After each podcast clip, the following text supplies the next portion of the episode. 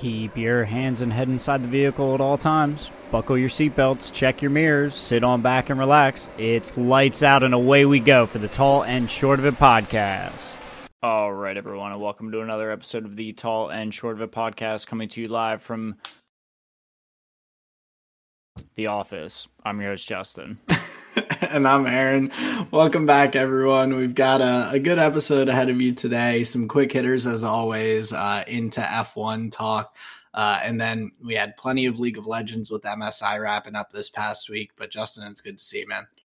Yeah, good to see you too. Feels like uh, feels like forever and a day all uh, all existing at the same time. Uh, happy to be back, but uh, let's start this episode off with a with a good old rose, thorn, and seed.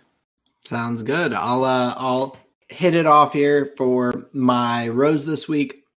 Uh, I got a couple more runs in since the last episode of the podcast. Knees are still holding up. I'm I'm still taking it easy. Um, the pace I'm running is it like feels pretty good too, and I feel like just in those few runs, I've already like started to get a little bit better with my cardio uh, pretty quickly. So I'm glad to see that uh, pick up, but I still have a little ways to go before I'm where I want. But it's a uh, it's definitely a good start. Um, but my uh, my thorn this week is uh, shifting over to work. I know oftentimes it is, but uh, today was just rough. It was like I have I have all my ducks in a row. Like my my property manager is she's like really on top of stuff uh, and everything but she's always like worried that we're gonna for like forget something or miss something. I have not missed anything with any of my stuff. I've had everything ready for my people. When they're coming to pick up keys move in like everything's good no issues. If it's like last minute it's last minute but everything's always ready. And my one coworker, um, he just has he he's like slipped a little lately, and today like had an apartment that had not been cleaned at all, and the people were like moving in today, and like they were supposed to move in a couple days ago, but they pushed it back, and the apartment like we knew the apartment wasn't ready, and he never he just never got it together and then I'm like having to get thrown in to helping like go through this apartment, check all the little things. Oh, this is dirty. Pulling out all the drawers. Oh, do we need to like vacuum these out? Oh, like what needs to be. So I have to go in and make like take a half hour of my day making a list of things that I'm like, hey, it's like 11 in the morning. These people said they're moving in at one. Like, we got to get these things done to get this apartment in condition that someone can move in. Like, I, but it gets frustrating because, like, I have in the next like month and a half, I have probably 20 some move ins. He's got like three. And I've got my desk, my desk looks crazy. I've got just lines of manila folders with each of these people's like reservations, leases, like all these things. I've got it all. Like, I apologize to everyone who comes into my office. I'm like, I'm sorry it's a mess. And everyone's like, this is the most organized mess I've ever seen. And I'm like, I appreciate that it's still a mess. like it's mm. uh like there's no room for you to set anything on my on my desktop right now. Um but it's just frustrating because I'm like, really busting my ass to try and like keep on top of my stuff because there's so much of it. Uh, and then to have to get thrown in to like help sort of fix other people's mistakes. Like I'm I'm willing to do it. Like we're a team. I want to make sure that I'm helping out wherever I'm needed. But I have plenty of other things that I could be like doing to to keep myself in order uh, mm-hmm. let alone these extras. So that was a, a bit frustrating on the day. Uh, just another another folder on the pile, basically. So of course, damn, you hate when uh Yeah, you know, uh, having to contribute to like somebody else's workload. Um, yeah, that's just got to be very frustrating. And then being the uh, higher up, it's gonna fall onto you. Um, so yeah, Yeah, I- and and the guy understand like that frustration. and it's it's even tougher because like I really like the guy as a person. Like he is he's a very sweet person, very nice, polite, friendly guy. He's just a little bit of a mess sometimes Mhm. and I'm like I just want him to get it to reel it in a little bit. and Sure.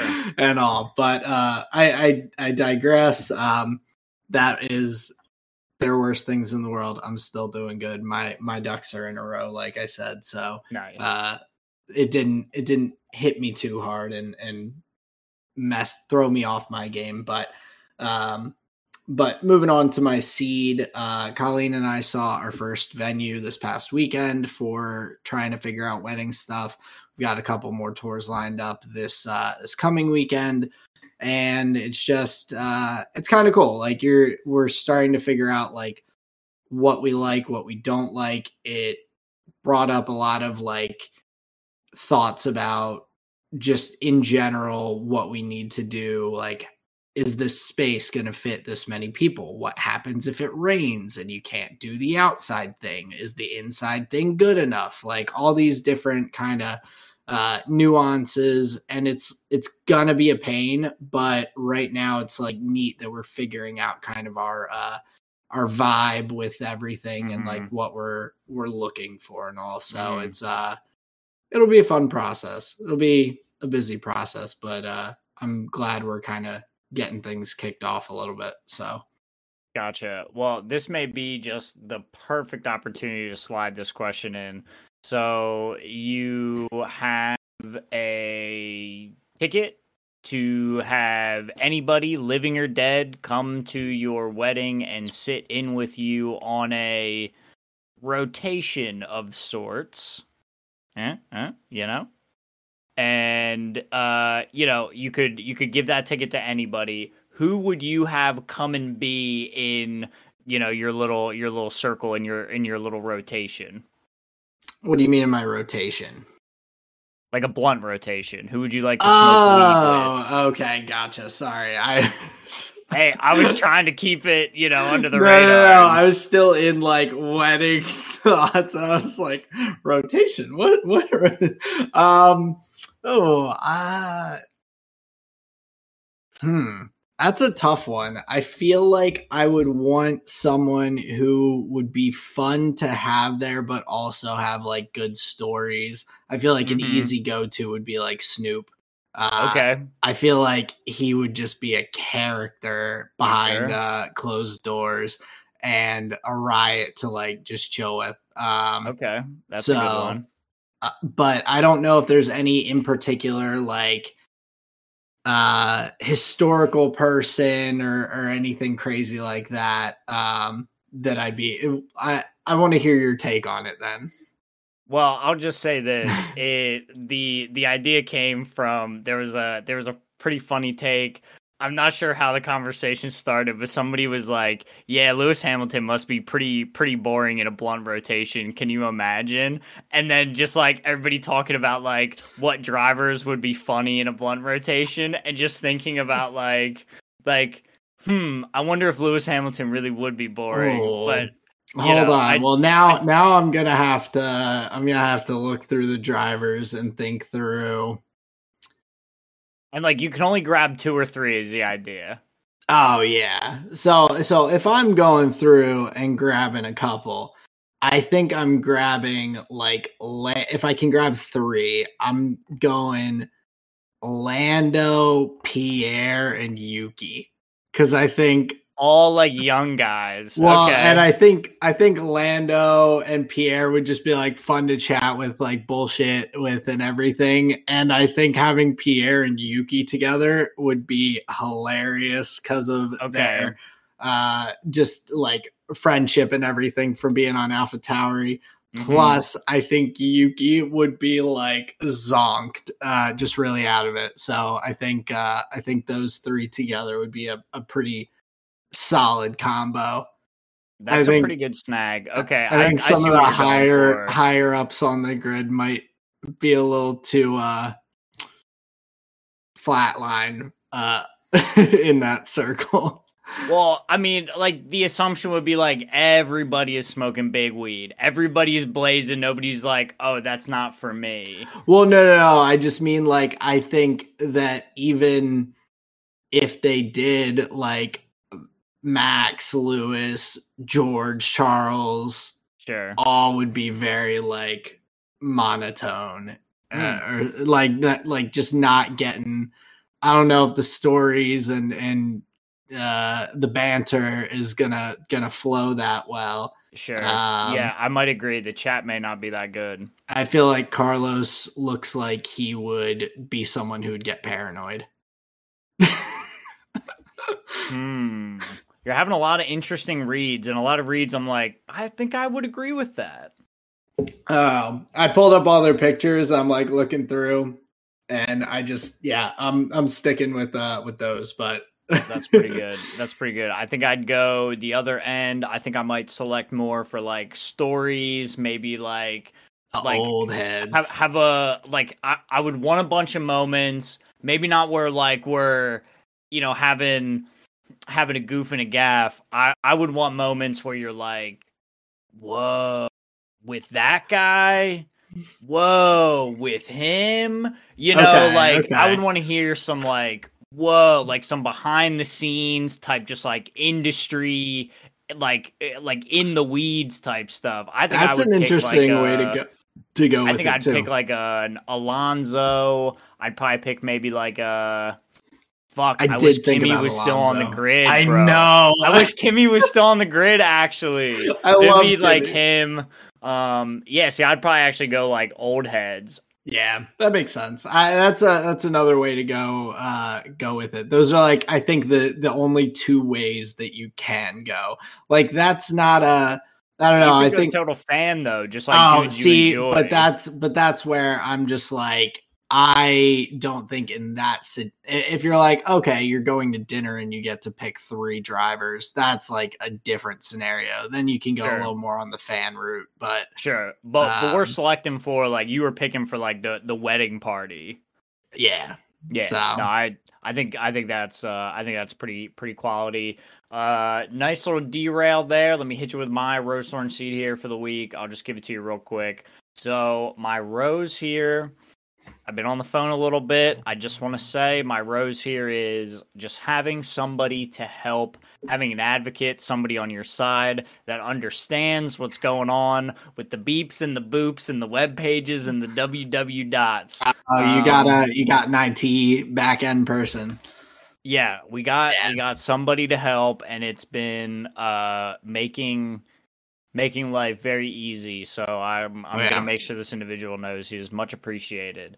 Um, so that's my rose. My thorn here is I've been having some like tightness in my pec minor muscle that I would Okay. note when doing like uh chest and like lateral raises and like deltoid exercises Okay. And it was i figured it out today i was activating the wrong muscles when like doing the lifts. So i really focus on just using my deltoids. And what was hmm. weird well not weird it was kind of like expected. But once i put enough work into the deltoids and had them like activated enough i felt my pec minor just like relax. And that tension i was feeling like in my underarm just like actually kind of went went away today Hmm. and I was noting like more uh, kind of openness in my shoulders just in general. Um, so moving forward with the you know my arm and deltoid exercises, I'm going to be very intentional in that. Um, and I guess that's just like a little just a takeaway for exercises in general is like you know make sure you're isolating, hitting the thing you want to hit because you may be tweaking and twerking. That that's like a tough part a lot of times that I find that's one of the few times that like I like working out to my own routine, making my own like um s- workout schedule with what workouts I'm doing, how many sets, what weights, things like Mhm. that as opposed to having a coach or anything, but that is where I could use help is when I'm doing some of those exercises that are specifically for like um, isolated muscles and like especially like isolated stretching and whatnot. I like am watching videos and I'm like, I think that is right or mm. feel I feel like something, but it's so hard to know what you're supposed to feel. And so yeah, like I, I'm sure tons of people run through that with uh just hitting the wrong muscles because they're holding their shoulders a certain way or whatever else mm-hmm. that that could throw off like your lift. So yeah, exactly, and that's just why people like talk about form being very important and make sure you like you're using structural stances. Where like mm. um, in massage therapy, we learned it as like stacking joints, where you don't want to have like a bunch of bends because then pressure is going like in all different directions. You want to just mm. stack your joint, put it all down like one straight line. Um, gotcha. Okay. Uh, so yeah, just like uh, using good form is just important. Um, so little little thorn, but like a little small win on the end of it because uh, we we learned something out of it, so that was pretty cool. Um, and then my seed, and this is just gonna lead us right into just like the meat of our topics here, dude. My seed is a caster duo that I just cannot wait to like listen to again. So for the Blast TV Paris Major, and I'm pretty sure they've cast like for a good long time now, but it took it took some it took some building, it took some exposure, and also it took the Apeks versus Team Liquid quarterfinal of the of the major to like really let it sink in that like uh these guys are like Monte and Doa level like entertaining mm. to listen to. Okay. So there's there's a clutch that nawwk has, the AWPer for Apeks. He's 1v3 on I think it's like the B bomb site on Overpass. He okay. he his teammate gets killed. He finds he finds the first gun battle, turns finds the second gun battle. He's got 3 rounds left in the AK. He like moves right, OC peaks, bop bop bop. Third one goes in the head and the caster, his name's Sponge, the caster, like it was three the the gun's empty bop bop bop they found 14 and just like the the excitement that these guys are bringing to the game I, I was like on a whole nother level watching these like uh csgo series because okay. they are they are uh, very, very fun to listen to. Uh, Sponge is the color caster, and Machine is the play by play. And they're just like, they're on a whole nother level, man. So my seed is looking forward to more tournaments where these two are like casting together because it's it's so fun. Yeah, and uh, it'll be interesting because I think that was the last CS:GO tournament that's being held. It'll all be the new Counter Strike 2.0 or whatever, I think, moving forward. Well, so, that I think might be a little of, of a misnomer. Okay. I think they were just talking about blast majors. Oh, because gotcha. Dallas okay. is in like I think Dallas is all like starts on Monday. I am Dallas. There's a bunch of teams there, and I don't know if that's immediately on CS2. Okay. So I think it was kind of them saying like this will be the last blast TV major. I gotcha. could be I could be wrong, but they did a bunch of weird stuff like that where they said like this will be the first time Vitality ever wins a major. Hmm. But no, they just won Rio, and that's an S tier gotcha. tournament. Like that was a major too. So I yeah. I think they're just referring to like their set of their their events. product. Yeah, gotcha. Okay, it. yeah, which is interesting. Definitely, and I, I think that's it's always great when you can find uh like some casters that get along that well. I think, um, and, and like feed that energy off each other because then those hype moments that uh, don't come along that often. If you have the right casters there for that moment, it can just take it, yeah, to a to a whole nother level. So that's mm. that's definitely a, a cool uh, a cool one. So Well, and it kind of started with like like team like players that I want to watch. So like you tune in just like to their game. You're kind of just like focus on like oh what are they on screen? What's their what's there? Because you don't really know anything else. And then like okay through that now I know a couple of teams. Like oh like I'm gonna mm. watch a Cloud Nine. Like I know them from League. But now it's like now I have like now I just want to hear these casters. I don't care who's playing. Like, let me just hear the matches. Just like there. they're good, so they're gonna make this good no matter what. Exactly. Exactly. Yeah. So now you just have like over just reasons to watch in general. Um, so I'm kind of over the moon. But that's my rose thorn and seed. Let's uh let's uh get into the show here. Nice. So I'll uh, roll us through the quick hitters pretty quickly, but uh, we do have the Indy 500 coming up this weekend. Uh, so it's interesting. They do qualifying the weekend before. Um, and it's a very interesting like qualifying format because I was going to have... say, can you describe how it is? Because I was totally surprised to learn about this. Yeah, so the Indy 500 qualifying it starts out the week before. So there are a lot of people in the running initially to qualify for the Indy 500. I think they only take uh I'll I want to double check myself, but I think they only take the top 25 drivers maybe. Okay. Um so uh, they might take more than that, but either way, uh, they have all the drivers basically queue up in pit lane you get to go out and for the Indy 500, they do it as your um, highest average miles per hour per lap, and you get four laps in a row, just boom, boom, boom, boom, uh, and your average uh, miles per hour, whoever's the highest, like that's how they rate it, as opposed to lap time, because I mean it essentially is your lap time. Whoever has the highest average miles per hour made it around quickest. So mm-hmm. it's just mm-hmm. another way of uh, of looking at it. But taking the average of the four laps that you do definitely makes it interesting. Um, but they do a kind of full lineup of this, and there's a certain amount of time, a couple hours that you can go through. So if you have a bad qualifying, you can queue back up in line and hope that uh, you get there to the front of the line to go again before the the clock runs out, kind of thing. Um, so they go through, they do this first session uh, on the first day.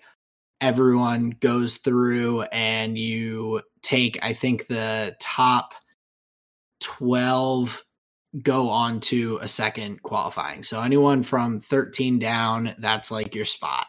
Romain Grosjean, he was out uh, in that first section session. He's uh, going to be starting 19th, right ahead of um, Helio Castroneves, who's a three-time, I think, Indy 500 champion. Uh, gotcha. Col- Colton Herta right behind him, and so uh, it's the the lineup's a little different. Some of the guys that are there are some guys that are just better at, at oval track racing and everything. So uh, Grosjean's out, you have the what they call the um, the top twelve like qualifying. From there, you end up getting a top 6 mm-hmm. Uh, and so okay, so I figured it out. There were 34 people in the running initially. They take the top 30 for it. So okay. they uh, go from that top 12. They do a last chance qualifier to bring in Exciting some stuff some someone from those four people out, and then the top of that gets in, uh, and then they do the final top six qualifying for position and everything. So Alex Palou ends up he'll be starting P one. Um, they go three abreast uh, to start at the Indy 500, so it'll be three three cars per row as opposed to just two. Um, but yeah, very very interesting like setup. There's only one car on the track at a time as opposed to mm-hmm. what we see in Formula 1 um with these the qualifier. So a different different way to do it, but this is the uh what do they call it? The greatest spectacle uh in sports. So mm-hmm. um it, it's an exciting way to start it out a week before you're getting a full weekend of like qualifying action and like fast cars and excitement and everything. Um, so I, I Well, think and there's a whole bunch of like lead up practice days too, Mhm. right? Yeah. Oh yeah, there's so there have been eight practice sessions Yep. and then the four qualifying sessions that we, we saw. So and uh, some of the practice sessions were two weekends ago. Like they were Mhm. they they started this way way ahead of time uh, for the Indy 500. But a very very cool thing, and I'm looking forward to watching it uh, this upcoming weekend. It should be Yeah. uh, a really cool event to check out. Well, and what I thought was so fascinating was the amount of like uh uh shifting up at the top with the like as the some of the last laps were getting put in. Um it kind of seemed like uh maybe apart from Alex Palou, like the like two, three, four, five, that was kind of in flux for a little bit. Oh, yeah. Um it even seemed like uh, what's his first name? Rinus? Rinus VeeKay. Yep. Yeah, it even seemed like Rinus was uh or I guess you would say it even seemed like VeeKay was going to be able to snatch it on that final run. Um so like right up until the very end it was it was uh quite exciting. So yeah, I think it's going to be pretty good on Sunday.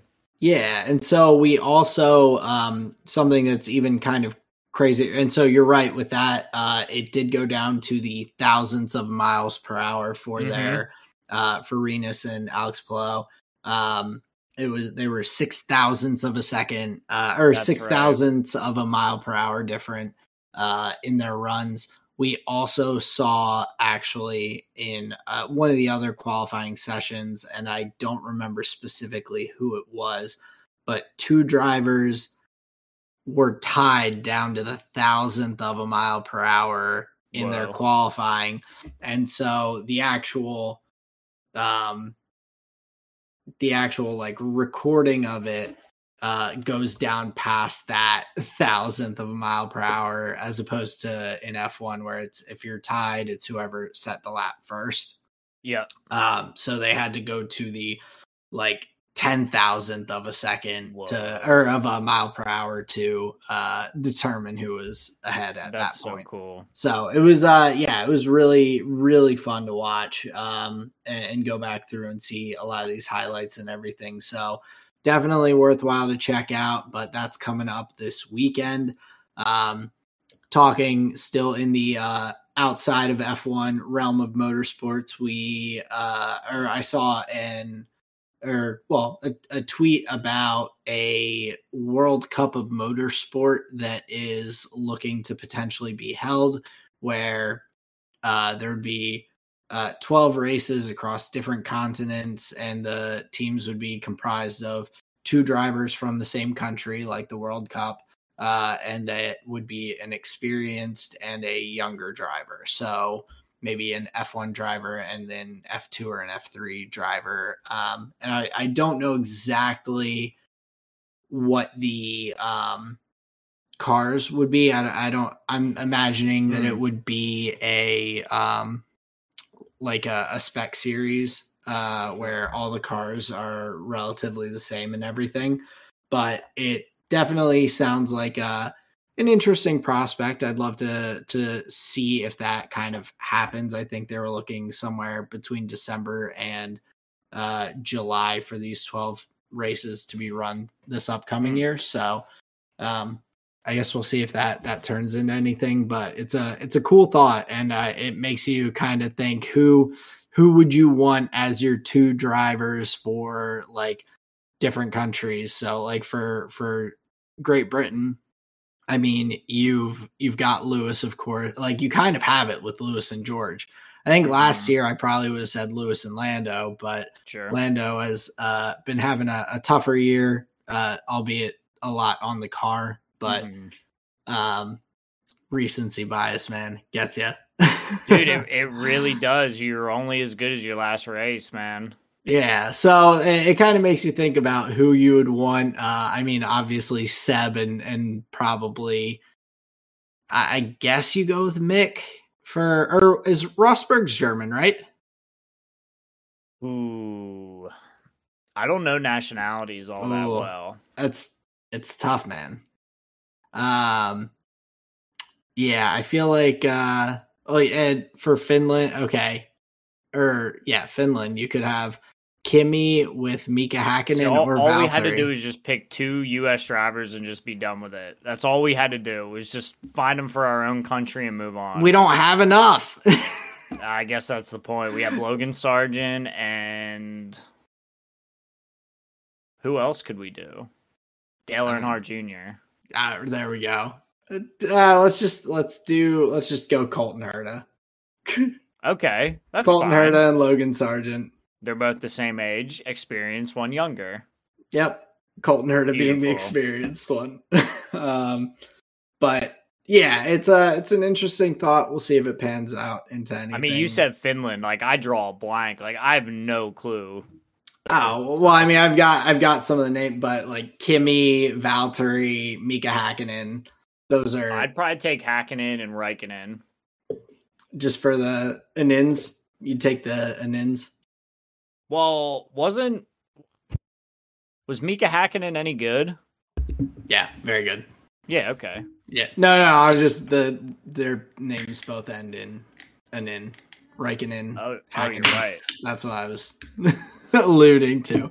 Well, they're Finnish, of course. That's how their last names are. I know this. Exactly. But uh the uh last non F1 little thing which is still sort of F1, they did end up hosting a um so Team Redline, which is a Red Bull sponsored sim racing team, uh did host a um virtual Grand Prix this past weekend that had a lot of uh, different F1, F2, F3 drivers that were involved in it and everything to raise uh, I think it was raising funds for the um, storms and everything that ended up canceling the uh, the Grand Prix uh, and Mhm. for those areas of Italy that were affected. Um, but Max, uh, Ayumu Iwasa, Enzo Fittipaldi, Fittipaldi, Felipe Drugovich, and a few other um, professional drivers were in it, along with a number of sim drivers.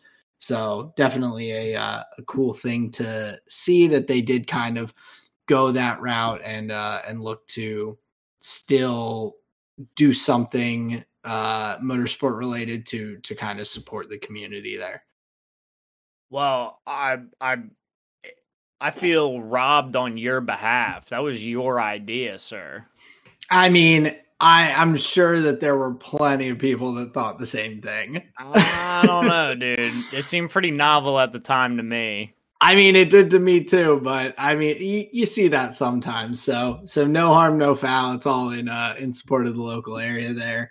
Um, some other folks that were supporting their uh, local areas in Italy, um, Yuki Tsunoda and a number of members of the AlphaTauri team were um, out in the streets of Faenza, where the AlphaTauri factory is located, that was flooded pretty badly, helping to clean up and and kind of get things back in shape after uh, a pretty rough, rainy uh, stretch there. So, Mhm. um, big ups to Yuki and the team to for helping out the community that they're uh, that they're a part of there. It's definitely a, a cool thing to see. hmm Yeah, I I I would agree with that. And uh, and to stay talking about AlphaTauri, uh, Red Bull has essentially um, determined what their plan is moving forward. Uh, that they're not going to be selling the team. It will continue to be a uh, own Red Bull owned team that acts as a junior team essentially, um, and they're going to remain at Faenza near Imola for um, for their main hub, but they're going to take on staff from the UK to kind Okay, of great. bolster there and I guess consolidate some resources and whatnot a little bit um, to run more efficiently. So uh, AlphaTauri will continue forward. Uh, I know there were some reports that there was some unsureness there, but uh, Yeah, and uh, people people wondering wondering about a sale and if uh, if Red Bull was going to let go of it, but now it's kind of uh, Yeah. So it looks like they're they're moving forward um to kind of stay in a similar similar vein.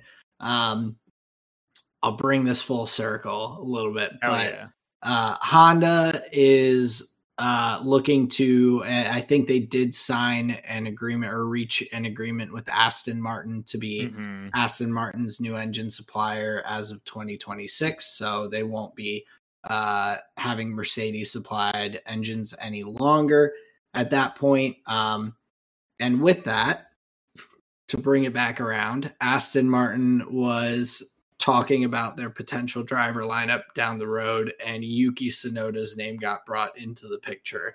Being a Japanese driver, going with Honda engines, having some really solid performances uh, this year and everything with Alpha Tauri, and seeing his growth over the past couple years. Um, mm. I think it would be an awesome opportunity for Yuki to to potentially have in that seat it's obviously a couple years down the road. You don't know uh, what's going to happen with Alonso. You know that Stroll's probably still going to be sitting there in that other seat.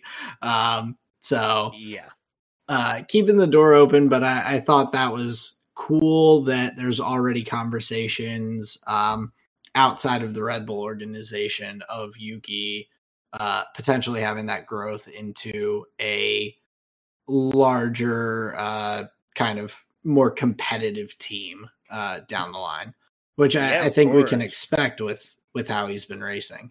Mm-hmm. Yeah, it seems like only an upward trajectory if um you know the partnership with Honda is looking to you know strengthen the organization, bolster the organization. Um, yeah, it seems like it would just be be a pretty good fit. But yeah, you're right. It doesn't seem like it would be Lance's seat that gets uh you know that he gets put in unless the like leadership of the company significantly changes for whatever reason. Maybe Lance retires. Could be. He he could do, you know. I don't even know how old he is. I think he's I'm going to say he's 23. Oh no, he's he's He's 24. I really thought he was like 27, 28. I really thought I, I was on it. But yeah, he's 24, so probably not retiring. Um, but yeah, uh, Yuki getting a look, I think is uh, is a cool prospect for a top team, uh, or at mm-hmm. least current top team. Um, looking over towards some other top teams that are figuring out their drivers lineups uh, going forward. Charles Leclerc and Ferrari uh, have kind of, uh, I guess, reinitiated contract uh, renewal talks and everything. Whoa. Sounds like they are pushing towards kind of making in uh, some sort of agreement going uh, for a contract renewal um, after Charles was pretty sounds like he was pretty um, specific about kind of the the things he was looking for from the team in terms of car improvements and whatnot. Um, but with that, there were a lot of reports of who would be the second driver for for Charles and Mr. or sorry, Sir Lewis Hamilton's name uh, actually has come up quite a bit in those conversations. Uh, I don't know if Mercedes would offer him quite the amount of money that he could potentially get. Uh, it sounds like Ferrari is in the 40 million euro range for an offer, uh, kind of ballpark. And so assuming that obviously Lewis would want to move from Mercedes mm-hmm. to Ferrari. The thought of him in Ferrari red in that it's just so weird. It's it's a it's a strange thought. Um thinking of him like leaving Mercedes after all these years to go to Ferrari. Um I don't know if it would happen. I, I do think it's interesting though that that Leclerc's contract renewals brought up this wanting to have a a super uh, superstar second seat, even though I think you and I agree, Sainz has been doing fine. Like I don't think that their issues are with driver quality. But I guess if I, I guess you'd say uh, you go, oh, Lewis, if he's available, better than Carlos. So from Ferrari's perspective, yeah. Yeah. I don't it seems like they're kind of independent of each other. I don't know why a driver cares who his teammate is other than like can I beat this individual? Um maybe unless, it's like what they're bringing knowledge wise and whatnot sure, to the team as well could or could be that. or wanting to to get a constructors championship for Ferrari. I mean the drivers championship would be great for for um for Charles I'm sure. Mm-hmm. But getting the constructors too. He seems like the based on everything I've seen from him as a driver and in his career so far, I feel like he is very loyal to Ferrari and wants them to yeah. Get the same success that he's getting. Not to just be like, well, I won the drivers and like uh, they didn't get constructors. Sucks to suck. Like uh, he's not that kind of guy. Fair enough. Okay, gotcha. That's a good that's a good observation. Um I think with Lewis, the question that I would ask is like, is he only in it for the money? Like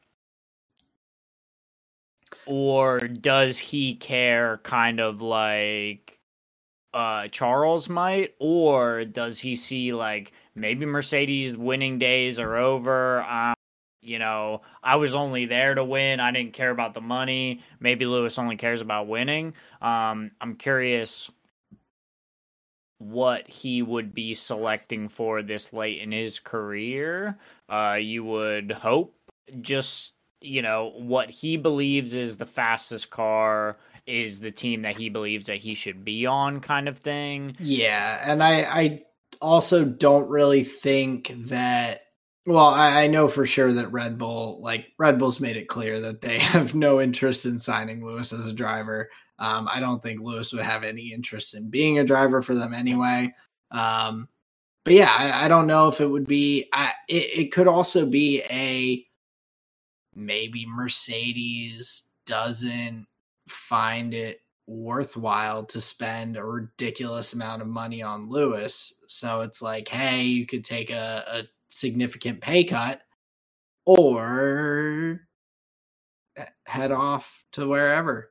So, right. I mean, I don't think most, I don't think that hardly anyone at Mercedes would want that situation. But at the same time, like these, these are businesses as well as mm-hmm. teams. Like they're, mm-hmm. um, they have to make fiscally like responsible business decisions. And if you're not seeing success with the car with Lewis and you're still paying him these super super large salaries and everything mm-hmm. um at the tail end of his career potentially um I'd imagine he maybe has 5 years somewhere in that ballpark max that he would mm-hmm. keep driving I don't imagine him going and and driving till he's 50 um but that could also be a, a, potential situation as well where he's kind of pushed out by Mercedes and then it's like who's the most competitive and willing to pay me the most money.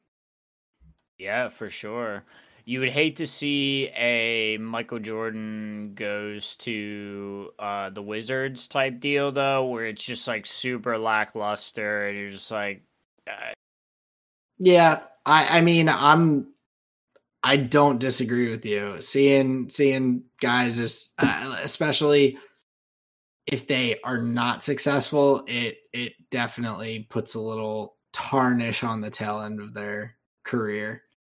Mm-hmm. So I don't know, but it, it, was very interesting, especially with the kind of money, uh, forty million euro kind of price tag. That is a pretty pretty significant chunk of change that they're looking to to throw around. So if that number is being brought up now after just initial conversations, um, I that's pretty pretty wild that they're like, "Yep, we'll throw money at this and just see if it see if it works." Bro, I'd be here for it. Honestly, I think that would be a really interesting shakeup. I think people would just lose their fucking oh, minds. Oh, absolutely. Yeah, Everyone I, would go crazy. Yeah, I think that would be wonderful. I I well 2026 it could be silly season again. Silly season. Actually, Clown next year increase. next year we could have another one with uh with a lot of seats opening up and contracts running out. So we've got Mhm. we've got plenty of room for craziness. Um but that is definitely a uh, a big one. Wow, Look- Lewis and Red. It's a weird it's a weird look, man. I'll I'm Mm. gonna while we're going here, I'm gonna send you a quick tweet, you know, very, very professional. hmm Um, but the it's a picture of Lewis wearing a Ferrari uniform. I think they just cut off uh Sainz' his head and put Lewis's head on it, but it looks so weird. Hot. It's just it's strange to me uh looking at that with um yeah, it just it feels weird seeing Lewis in that in that I bright mean- Ferrari red.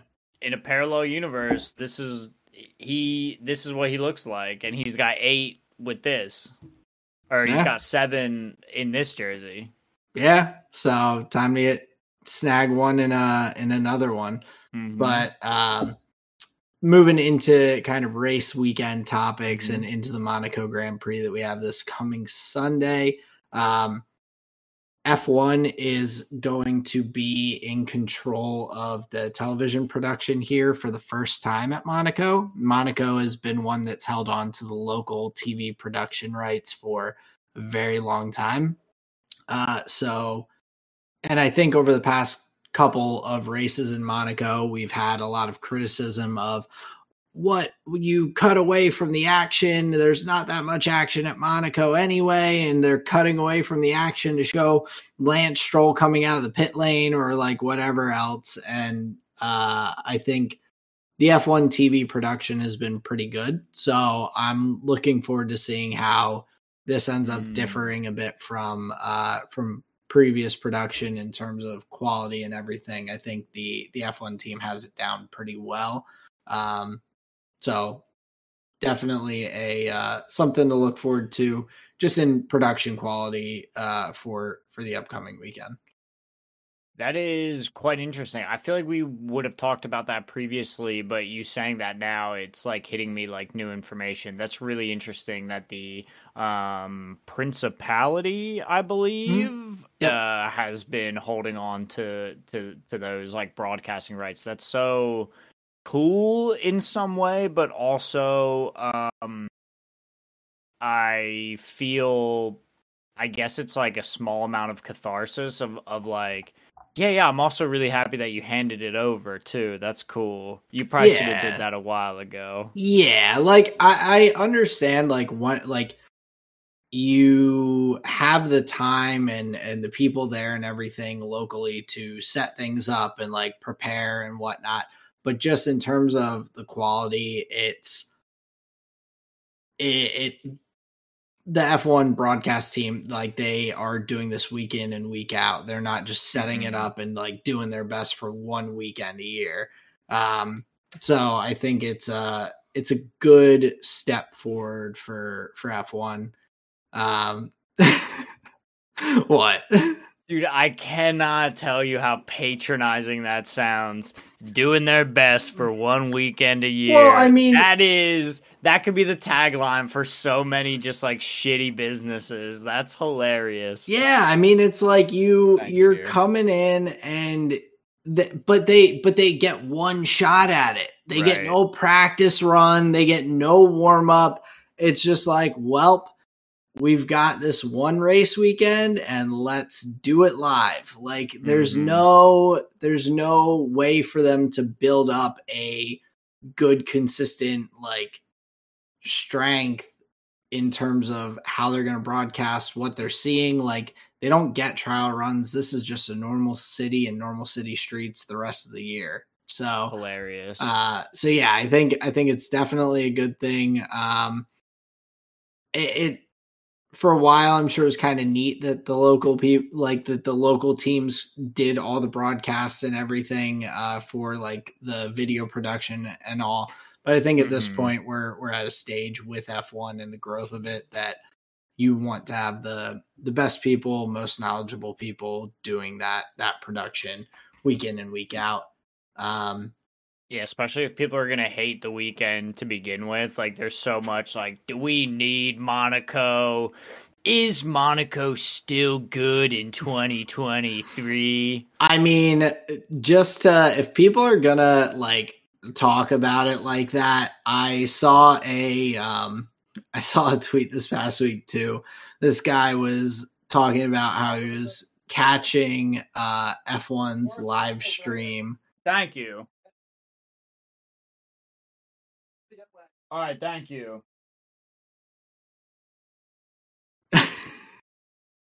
Wild. so, thank you. Um pardon the interruption everyone, but uh but looking at this tweet this guy was talking about how he caught the F1 live stream of Imola in 2005 and was like, that was real racing and yada, yada, yada. And like Schumacher, eh, nowadays, Schumacher would have just blown past Alonso with DRS or whatever. This is what he said. He's like, I missed this era of F1. And then a guy like quote tweeted it and was like, there were nine overtakes in that race. There only nine. He was like, "There's there, that's less than Monaco last year." Whoa! and so it's funny when you like put things into perspective about the like. There are a lot of people who are um, sentimental about this golden era of F1 and everything and how how great F1 was back in the day and some of those races like you see like when Williams was thriving, you see the the two Williams drivers like lap the entire field, winning races by like 95 seconds and things like that. And now now they're like, well, Max won by 30 seconds, two races in a row. Like F1 is is dying. It's yeah, like it's doomed. It's like guys, this this has happened many, many times before. Mm-hmm. Um much before before we joined into the to the fandom. Uh, so I yeah, I think that uh, for Monaco, especially already, like you said, having kind of this connotation of not being as exciting of a race and whatnot, having the best and, and top video production to catch all the excitement is it definitely a good thing. Um, uh, uh, potentially bummer, bad thing, whatever you want to call it. Carlos Sainz may not race this weekend or or hmm. maybe struggling. He uh, was in a charity football match this uh, this past week and ended up getting some sort of injury uh, to his leg. It looked like so maybe struggling with that a little bit through the weekend. I'm assuming he'll still race, but um, but yeah, and hopefully nothing serious. There isn't really any reports. There were just some uh some photos of him getting worked on by um by the personal trainers during the the oh, football oh, match. Cool. So mm. um and like taping up his leg and whatnot. So hopefully nothing too bad, but potentially a uh a tougher weekend after a kind of string of tough weekends in a row for for Carlos already there's your fantasy F1 update for the week, everybody. If you have Carlos Sainz in your fantasy, make sure to bench put him, him. on the bench yep. and get somebody else in there. You don't want to be losing points this weekend, folks. Carlos Sainz questionable. Questionable for Monaco. So uh, hopefully nothing crazy, but I don't know. You never know with these things. We saw Lance Stroll come back from a broken wrist with like pins mm-hmm. in it, so I, I, assume that Carlos will race, but um, could potentially cause him some discomfort and whatnot throughout the weekend, sure. and we'll see how that affects him.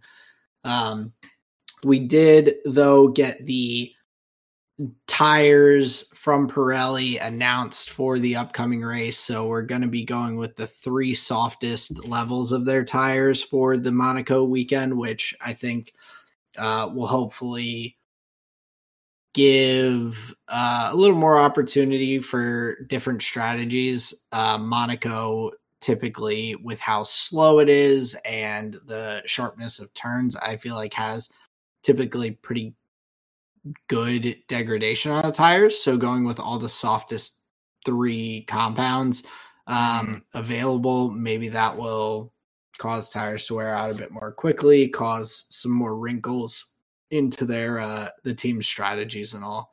So well, I think they're going to have to specifically give Charles a uh, a couple sets of wet tires so he doesn't put his uh in the pool again. As, yeah. was, that was pretty weak. That was pretty weak. Sorry. Well, I mean, just uh hopefully I'm looking for a clean qualifying session. That's what I'm sure. looking for. I mean, we had Charles Bennett, I think, two years ago uh, to take pole position. Checo Bendit last year in the um, in the qualifying to take pole position. I think, or oh, or right. Checo, or they're like reverse. Checo Checo Bendit last year. He didn't take pole last year, but he stayed ahead of Max and started third. But yes. he he ended up winning the race. So, um, but yeah, a lot of uh, a lot of interesting storylines. Charles Leclerc still has not had a great Monaco Grand Prix. He finished mm-hmm. P4 last year with the snafu from Ferrari's uh, uh, pit wall team and everything. I think they either left him out on hard tires or brought him in and people passed him or whatever it was. He went from like first to fourth. Um, didn't have a chance to to make it up. But he's an angry young lad. But uh, well, he's just been unsuccessful at Monaco. I mean, he's he's had DNFs. He had the D that did not start a couple years ago, I think. Mm-hmm. Um, so that's definitely something to look out for. But um, Monaco last year was also the uh, the whole Red Bull thing where Max was like, "You know what you did at the end of the season," talking about Checo um, crashing out at Monaco intentionally, quote unquote, uh, and everything. Mm. So we've had yes, we've had some some interesting uh, interesting Monaco situations previously. So hoping for a good qualifying, clean qualifying uh, and I'm just ready to be back racing after uh, this stretch, especially with the the Imola Grand Prix being canceled. Yeah, that's always really tough. Um, you know, you you just want to feel like you're in the thick of it and just like every eh, you know every weekend leading into the next but sometimes these uh, breaks in between can be can be pretty tough um, so yeah we we we hit on a bunch of the notes but the the one thing i want to talk about going all the way back to um, going back to alpine is the upgrades that they were talking about. Um, I think they have a package coming in. I don't know if it was supposed to land at Imola or mm. if they're bringing it to Monaco or whatever. Um, but I think Alpine was pretty hyped on some upgrades, so I'm kind of looking forward to them.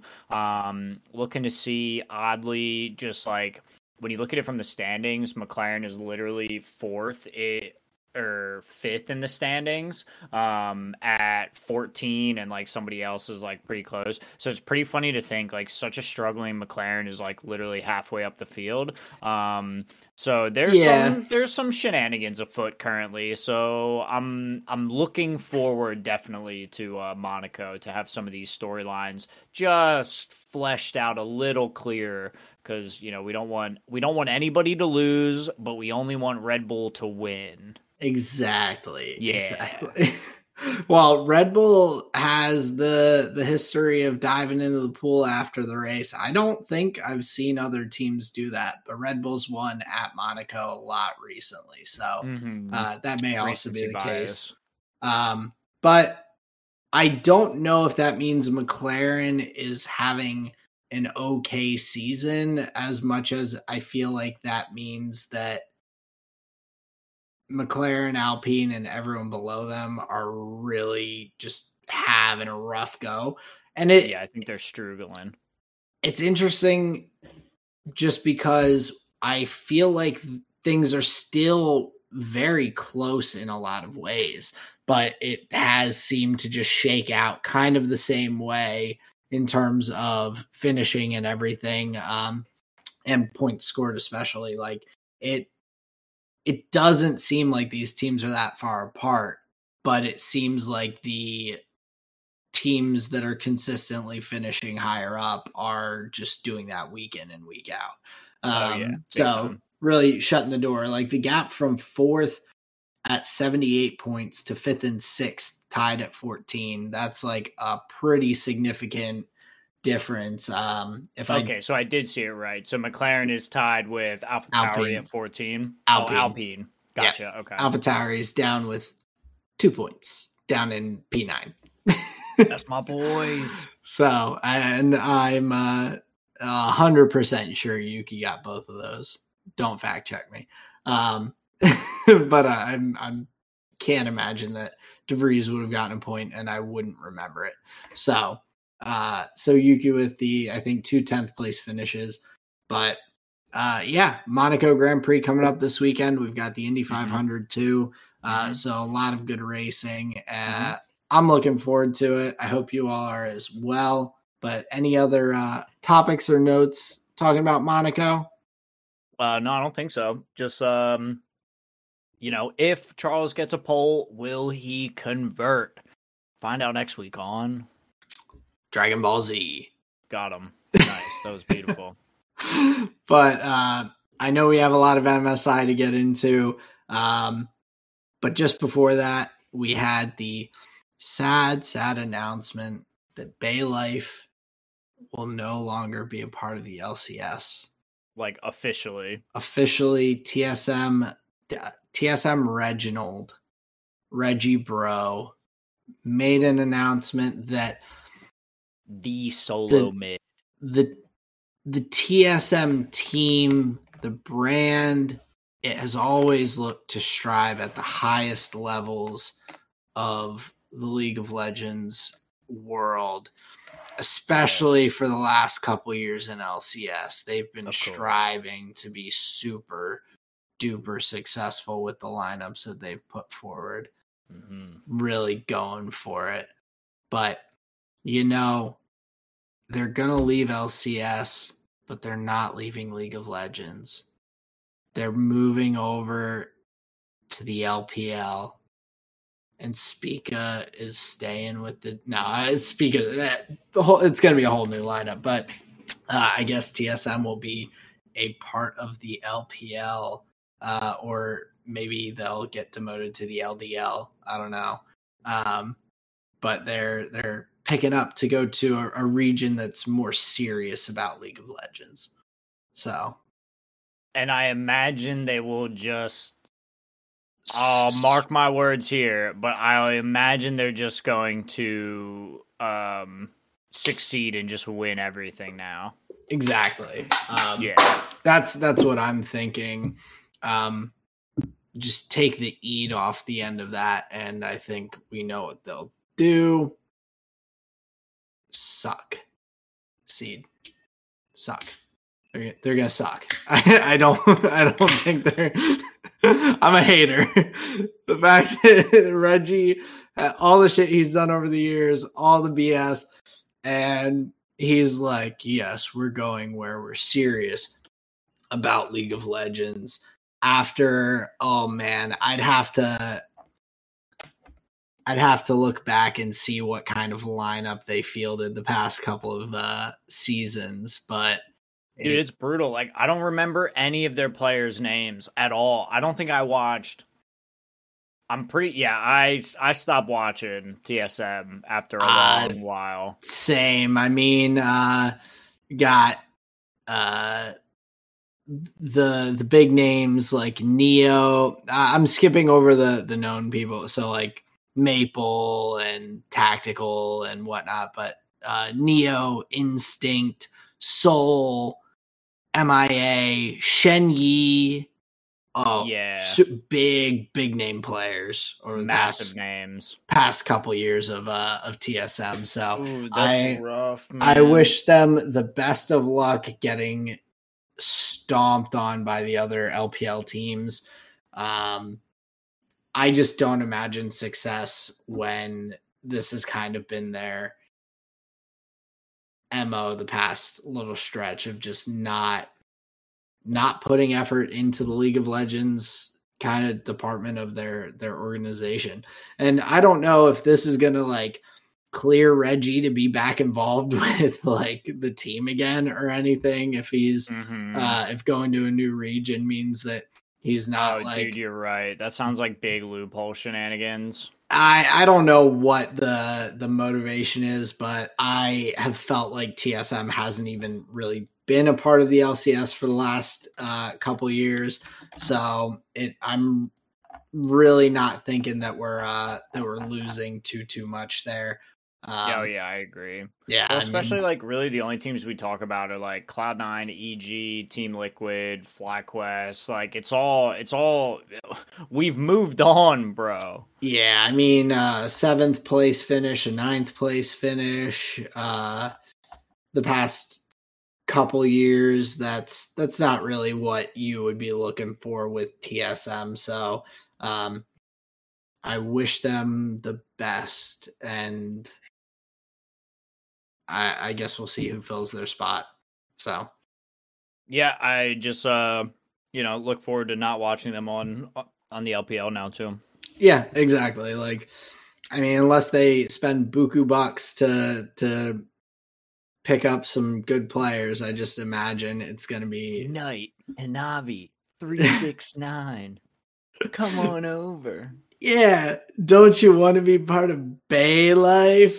Bay Life, dude. Bay Life ruler. Doesn't that sound so much better? Don't you want to hear them just yell TSM, TSM, TSM? It just makes it so different for you as a player who has noise canceling headphones on. Damn, dude. TSM cam must hit different in China when you're ruler. exactly. Oh, but yeah, I, I just had to bring that up before we get into to the MSI talk. But um, why don't you lead us off into it? We had a number of series that uh that we had coming into the finals here. Well, yeah, I think like uh pretty sure we covered rounds one and two on previous episodes. Um so we just have uh the round three matches and uh the final i guess or round three round four and five um being the being the funky kooky names but surprisingly Gen G doesn't take a game off of Bilibili Gaming and what seems to be going wrong in this series i mean you could you could talk about the AD carries all day but we know Elk's good. We know Peyz is good. The other ones like Guma and Ruler on JDG, like the dudes that are left here uh, in the AD carry camp, uh, well selected for. They're oh, just yeah. going to be like their stat lines are just insane every game. Oh, like if the every team won, the AD carry stat line was insane, right? The quality of bot laners in the final four might be better than the quality of mid laners, which is like a crazy thing to say when you have sure. Yagao, Chovy, Faker, um, and uh, oh, and Knight in that final four teams left. Mm-hmm. I mean, fact that you've got Guma, Ruler, uh, Elk, who played phenomenally, uh, and then Peyz, who was playing very well as well. Um, it's it's probably close there in terms of uh of quality between bot and mid laners. Well, and the the meta is just in such a place that like they're just the ones that are being played for. They're the ones that are racking up all yeah. the kills. They're they're in a pretty good spot. But what I think like kind of was the big difference in a lot of these matchups for me truly was like the jungle and top laners. Yeah. Um there was some focus on some champion picks that just really weren't that strong. Um for some of the teams. And then in other scenarios, you have players like Bin who are just able to totally dominate a matchup. And especially against somebody like Doran or Zeus, who, like in previous matchups and previous tournaments, we would just be praising these individuals' names. Even in the mm-hmm. regular season, they're playing very well. Um, but in this very like bot focused meta, unfortunately the top laners just like really weren't able to shine and then being that they were on like tanking gauges or these like like primary kind of like um uh, what do they call them like fighters or like carry carry top laners you Mm. just you lose out so much you kind of run into these like 4v5 scenarios. Um so it seemed like a lot of these games were made or broken on that kind of top side of the map do you get the uh optimal setup in that regard Well, I, I definitely agree with you, but I also um on on that same like line of thought, I think that Bin was just like he played a phenomenal tournament. Like yeah sure Bin was playing out of his mind, and that's how they ele- were able to put him onto these carry champions. Like we weren't seeing quite as much of that in the top lane like up until this point of the tournament we we saw some with different top laners and whatnot but we're seeing uh like a lot of K'Santes and Cannons like these more bruiser type picks um a little bit but then seeing the Jax come out consistently seeing that be kind of a um like a, a pick ban um to some extent later into to some of the matches or or being kind of traded back and forth between uh BLG and um and JDG at the end I think we had pretty sure that we I'll double check myself but I'm fairly certain that 369 played the Jax at some point could be wrong no, I think I'm wrong. Either way, oh, it was Zeus. Zeus picked Okay. it away from Bin. I knew someone played it against Bin, and I couldn't remember. Mhm. But the fact that that became like a contested pick because Bin was playing it so well, and it's like you can't can't really waste a ban on it necessarily. Um, he was really my my big standout on BLG, and like you said, with the top lane and jungle, um, he he did a lot for them to to put them ahead on that side of the map. hmm Well, unfortunately for Biden's case, like he's such a he has what seemed to be a pretty large champion pool in the sense of like, okay, even if you ban the Jax, he still would be willing to pick a Fiora or a Gwen that are Mm. in pretty good spots right now and he's Yeah. playing them at a pretty high level. Um so I think just from that perspective in a pick ban like it gets really tough to want to target the top lane so then you end up with a scenario where like he just has free choice all the time. Um Oh, yeah. and and you see them giving him you see them giving him priority in that in that regard. So a pretty solid 3-0 from BLG against the uh, LCK number one, which honestly to me was surprising. I thought that was going to be a much more competitive matchup. To be fair, um, game two lasting a decent while. Same with game three, 35 minutes. Um, so they are going back and forth, obviously, but to a certain degree, I expected a little more out of Gen G, but you know, Oh yeah. I, I definitely expected them to pick up more games, and even game game three going to thirty five minutes, it was a twenty one thousand or uh, or sorry eleven thousand gold lead at the end of the game. mhm, That's st- that's massive. So it's yeah, it's not um i- the length of the game like also doesn't always speak to to how much of a stomp it was stomps don't have to necessarily it reminds me that stomps don't have to be a, a 20 minute game yeah. Of course, it Um, just speaks to like bit. what their what their win condition might have been. yeah Um, but yeah, so that that's that is I think the only match in round three, I guess, was the uh, Bilibili Gaming versus Gen G. So they move on then to face what would be the winners of T1 Loser. and JDG. Oh yeah, the the loser, the winner goes on to the to the the first ones into the grand final. Sorry.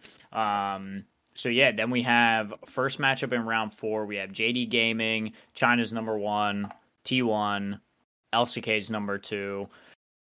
We were I think we were pretty honest on the pod here, but obviously big big cheers for T1 on my side here. I was hoping for that. But honestly, I think they gave a pretty, pretty good match to JDG, honestly. Um, and was surprised that they were able to take two.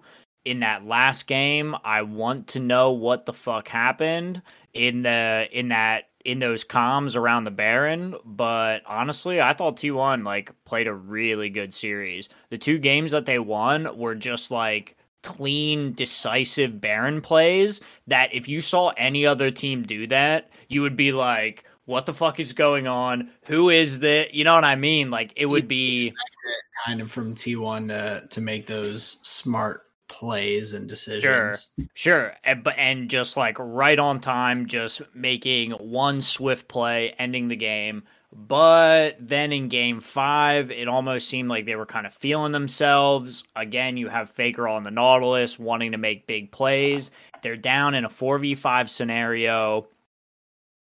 JDG's coming like into their blue side and Faker goes for the hook. He lines it up and just gets his whole team killed. And super questionable decision for me. I mean, and the casters felt it too. Like it in that moment, it did not seem like they needed to fight that. Uh, so I'm very curious what happened there. I would love to see a world where like T1 doesn't fight that. Yeah, and I, I mean, I think that for me, the biggest gripe I have is going back to the pick ban in general. I mean, fair. Game one, Faker plays Nautilus, goes 06, they lose. Game four, Faker plays Nautilus, goes 1 5, they lose. Game, uh, game, or sorry, uh, no, game four, Faker goes 2 on Nautilus, they lose. He the three games he played Nautilus, mm-hmm. they lost them. And mm-hmm. it's not that it's necessarily a bad pick, but you are not really building around that to be super successful. Like the the game 4 team comp, they've got three tanks, you've got the um uh, the Tahm Kench, the Nautilus, and the Malphite in mm-hmm. those three lanes, and you're relying entirely on the um, the Kindred to be able to jump in and out and hit sort of from range, but very short range with Kindred, and you're yeah. hoping that Guma can do it all. When you're sitting there relying on, on all of that as your damage, at least like from the other side you've got the Gragas. Gragas can do decent damage and be kind of tanky. Mm-hmm. You've got the Wukong, who has a, just a good bit of just longevity with being able to use his clone and everything. The double knock up with the ultimate. Like there are uh, like a lot more things that I feel like you get from JD Gaming side than T1 side. And then similarly in game game five, I felt like they were just kind of hoping that Zeus and Guma could just get them ahead. I didn't feel like those picks, the the Maokai, the Nautilus, were really giving them much in terms of like, what they could do. I like the adaptation of Maokai instead of the um instead of the kindred like i i get why the kindred I agree. there it just was it didn't feel like the best pairing for what would be an aggressive like mid lane nautilus i feel like you would want something that like isn't such uh like an early game what am I trying to say? It doesn't seem like the Kindred has the like team fight kind of staying power that you need. I yeah. it feels like you need more engage. It feels like you need more tankiness in the mid and late game. Yeah, I mm-hmm. understand she like scales really well with damage, and she's this like pseudo second threat that brings like resilience to your primary carry. But I did not feel like T1 was able to like execute that in the games. So no. I was frustrated like to see them continually going back to it in the draft because like they couldn't make it work in the game. Um yeah.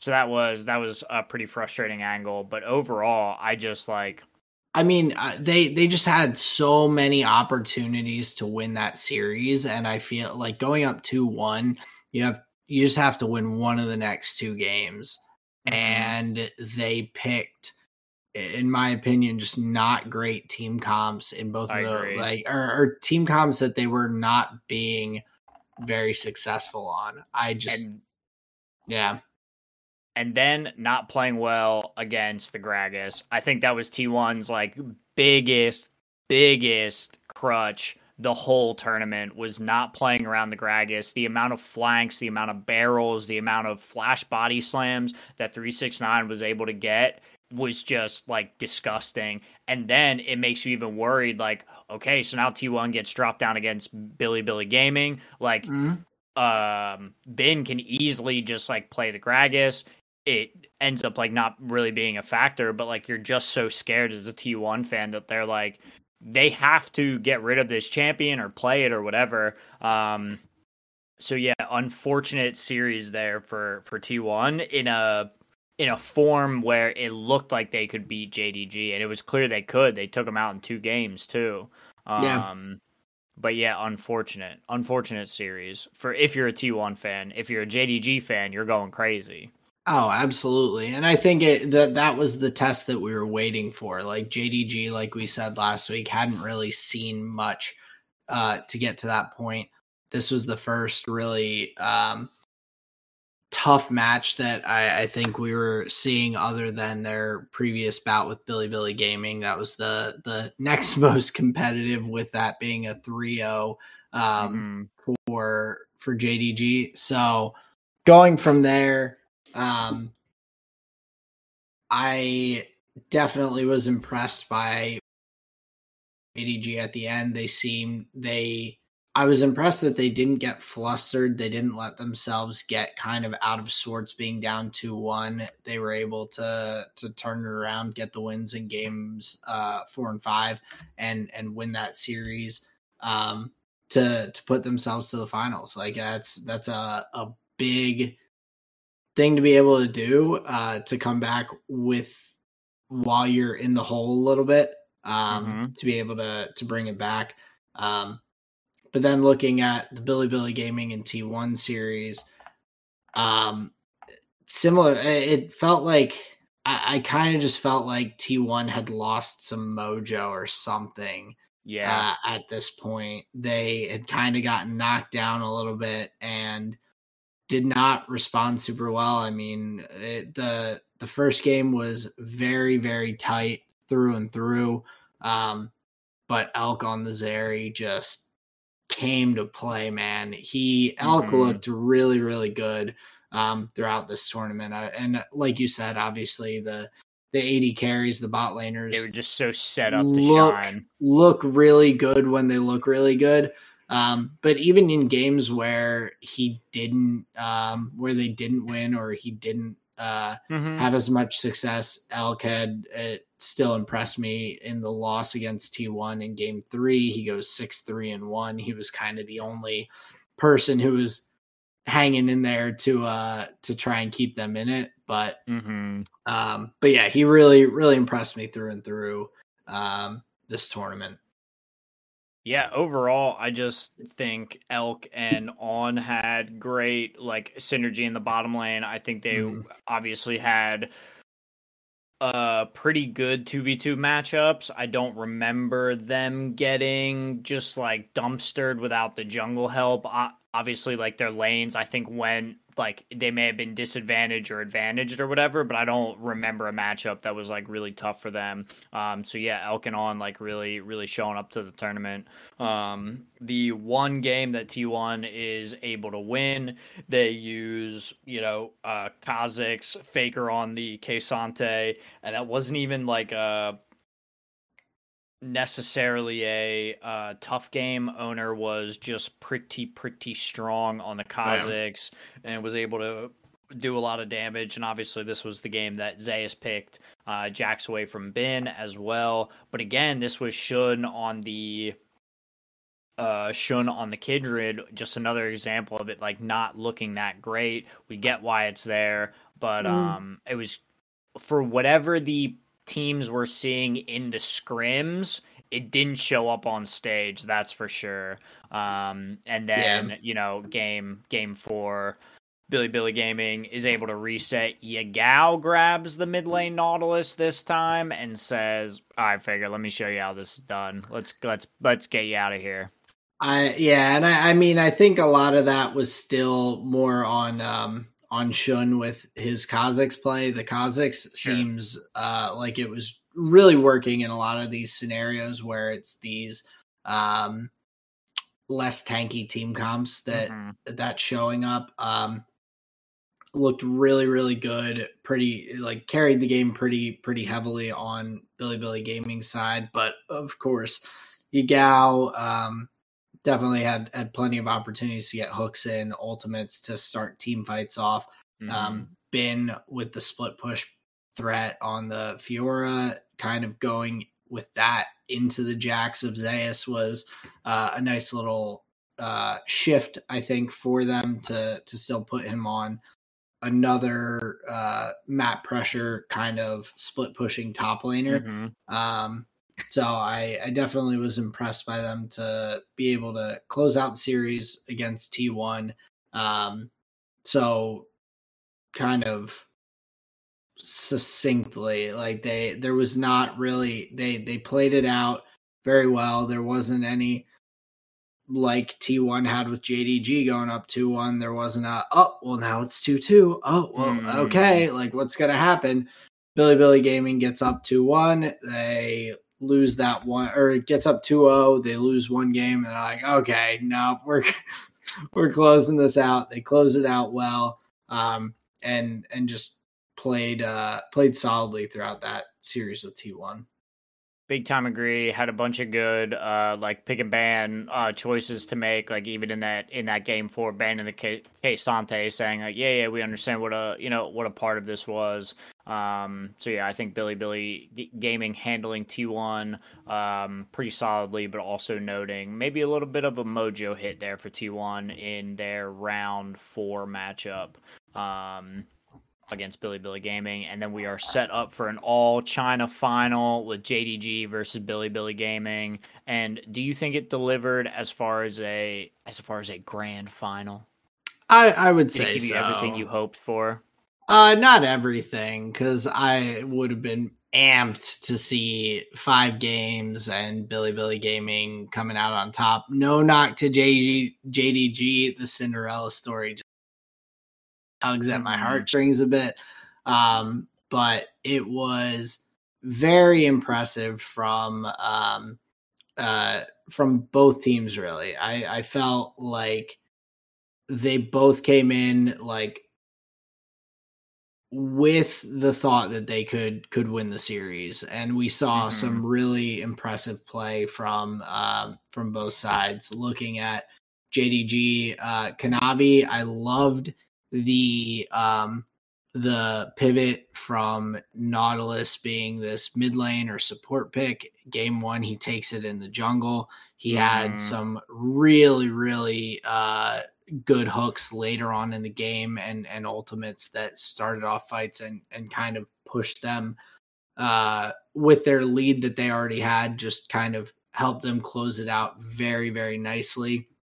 The Jace pick too going back and forth. I mm-hmm. that was kind of the it, it, felt like the key to the series for me, and it was cool to see that a mini meta kind of developed in this this matchup after these teams have played each other in uh the LPL finals in an earlier round of MSI and then mm-hmm. now in this uh this round of MSI for the MSI finals um seeing two teams that have played against each other so much, it's it's cool that they had their own little uh their own little meta within the game.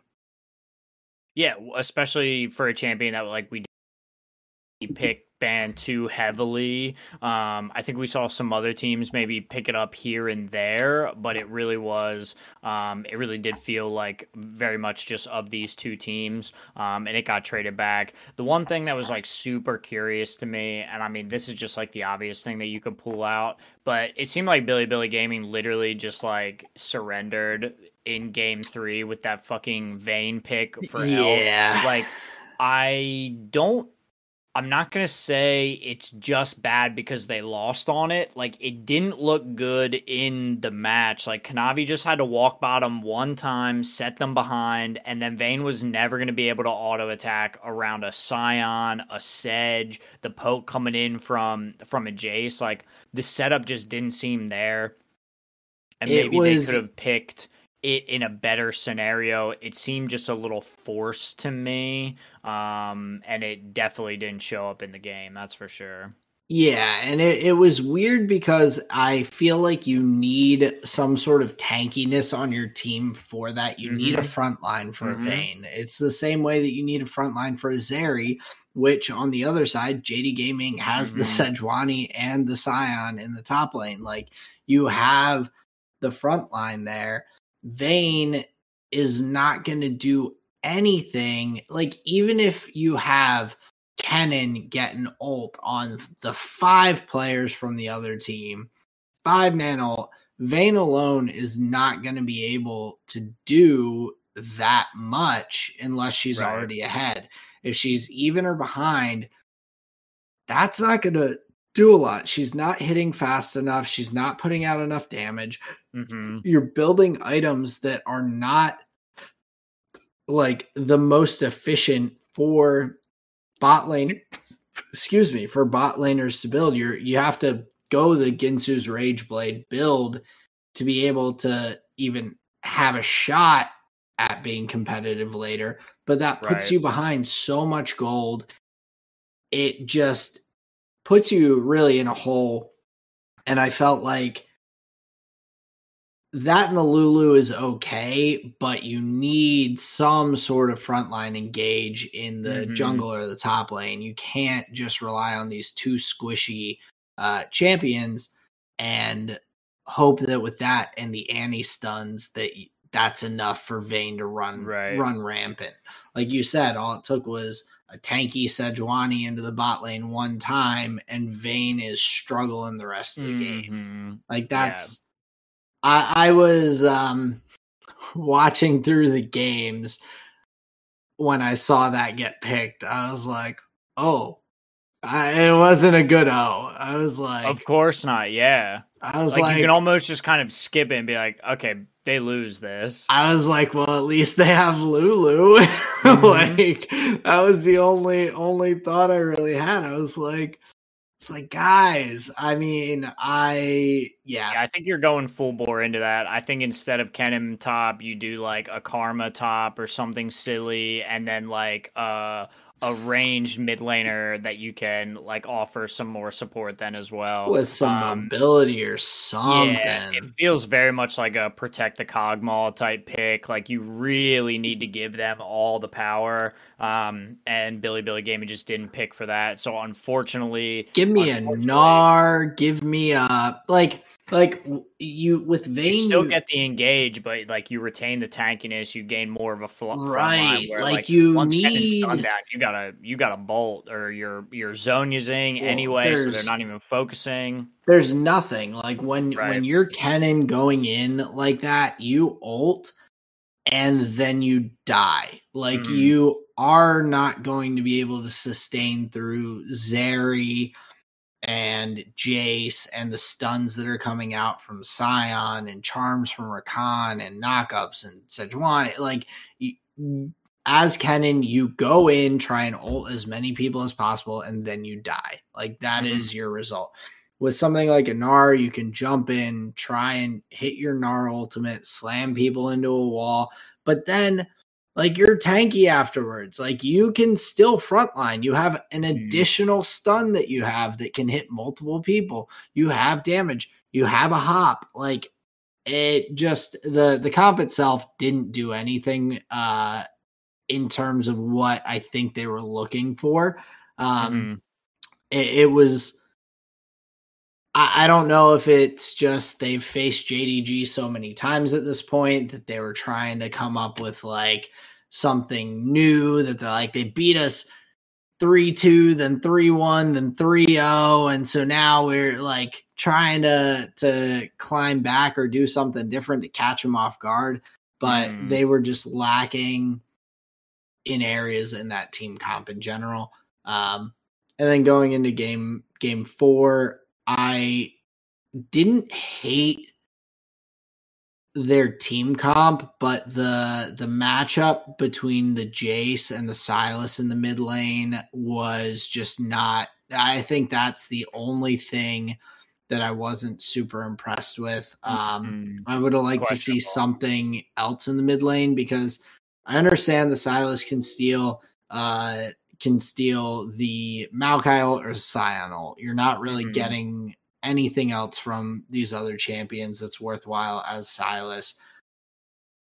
He was getting out farmed by Jace by 30 CS at like mm-hmm. 12 minutes in. Like you can't be that far behind against something like a Jace that does so much yeah. damage and scales so well if it gets ahead. You're putting yourself in a matchup to be behind against a champion that just crushes if it's ahead.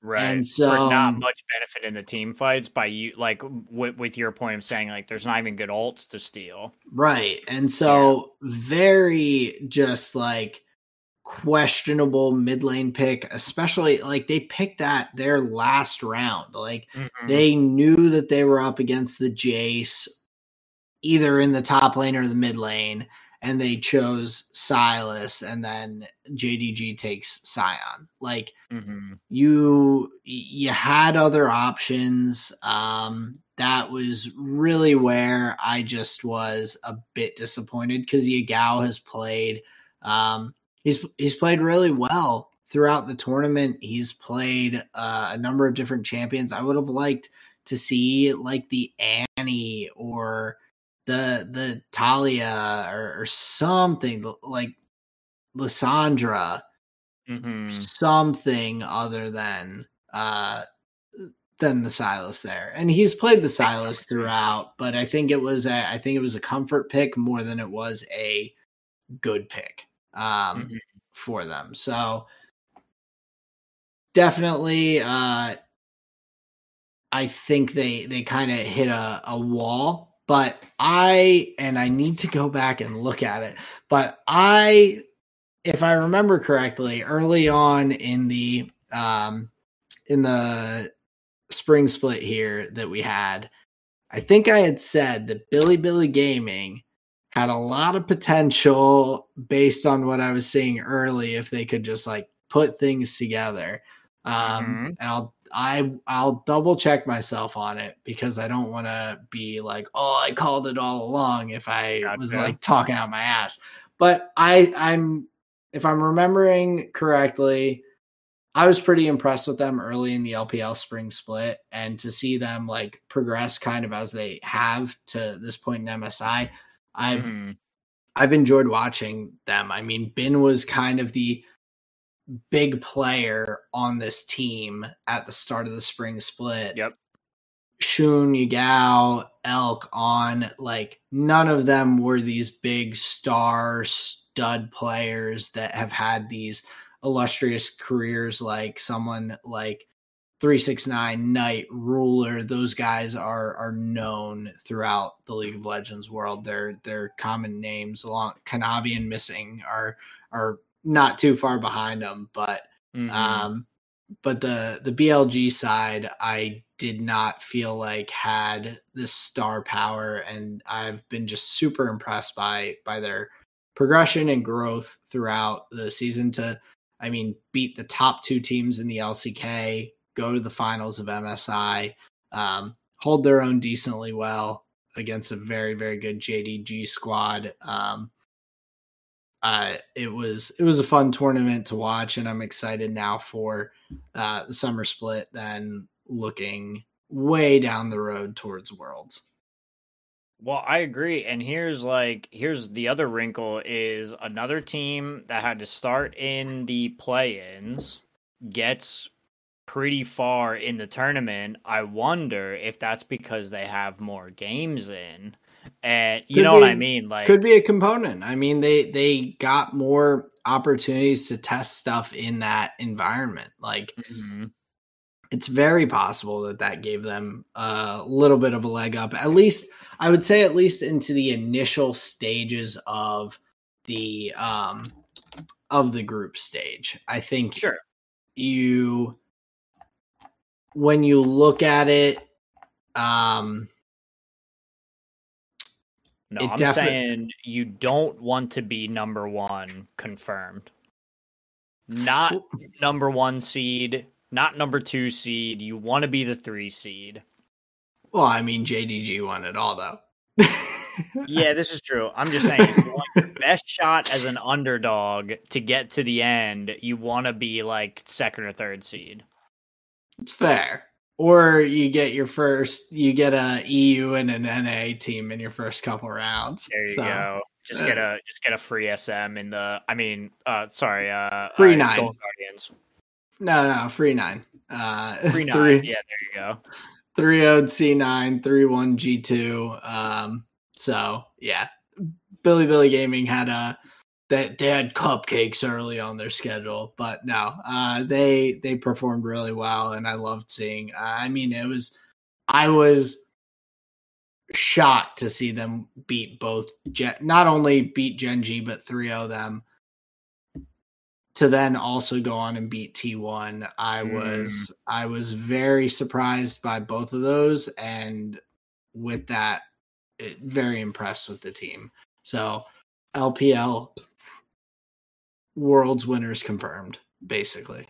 Yeah, yeah, I I think that would be a good um, extrapolation. But yeah, I thought it was a fun tournament. I thought it was a very exciting kind of final stages, um, and the production felt like it kind of matched the energy of these matches. Um, it was like pretty hype there at the end. A lot of uh, a lot of storylines that they were able to bring in. So yeah, overall, this was like the best MSI. And call me crazy, but Crazy. Riot could get money out of me, bro. Like I would pay for that. Like if it meant more tournaments, I would pay for like fifteen bucks at like the start Oh, for you know what I mean? 100% easily. Yeah.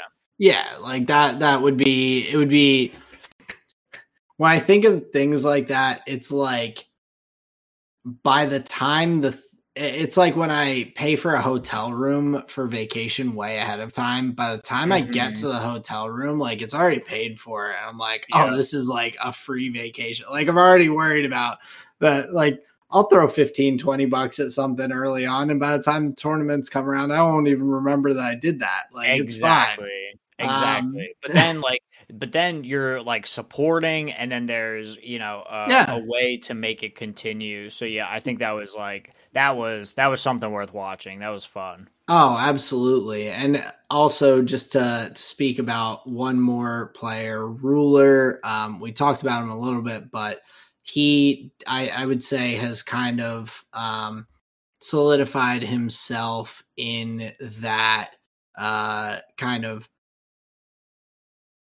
best of all time group that's up there. Um, I mean, he's uh, come in second at Worlds. He's come in first at Worlds. He's won LCK multiple times. He's won LPL now.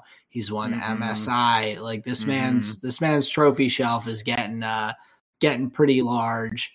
And so I, I just have to give him a shout out because he's uh, just consistently played so well for so long. Um, it, it's been very impressive, and so uh, big shout out to Ruler with um, with his performances. I was I was very impressed with uh, him and the rest of JD Gaming throughout the tournament. hmm Yeah, I mean, he has done it on the most competitive stages, and yeah, I I don't think there is much arguing as far as AD carries go that he's like one of the mo- most decorated now. Yeah, I mean, if you're like the fact that just anyone winning LCK and LPL, Yeah, that's that's wild. Yeah, and, and to do it in essentially back to back splits, one Mhm. LCK uh, in the summer pl- uh, summer split, and then one LPL in the spring split. Mhm. It, that's not something you see too too commonly, um, but a an awesome tournament. I was I loved the double elimination format. I think that was a, an awesome change. Big props Big to Riot. I would love to see that for Worlds, just with the round robin stage added in. Bigger tournament, I kind of think they would. I expect them to do that anyway, so I would love to Mhm. see them kind of keep this uh, similar format and and move that forward into Worlds. Sure.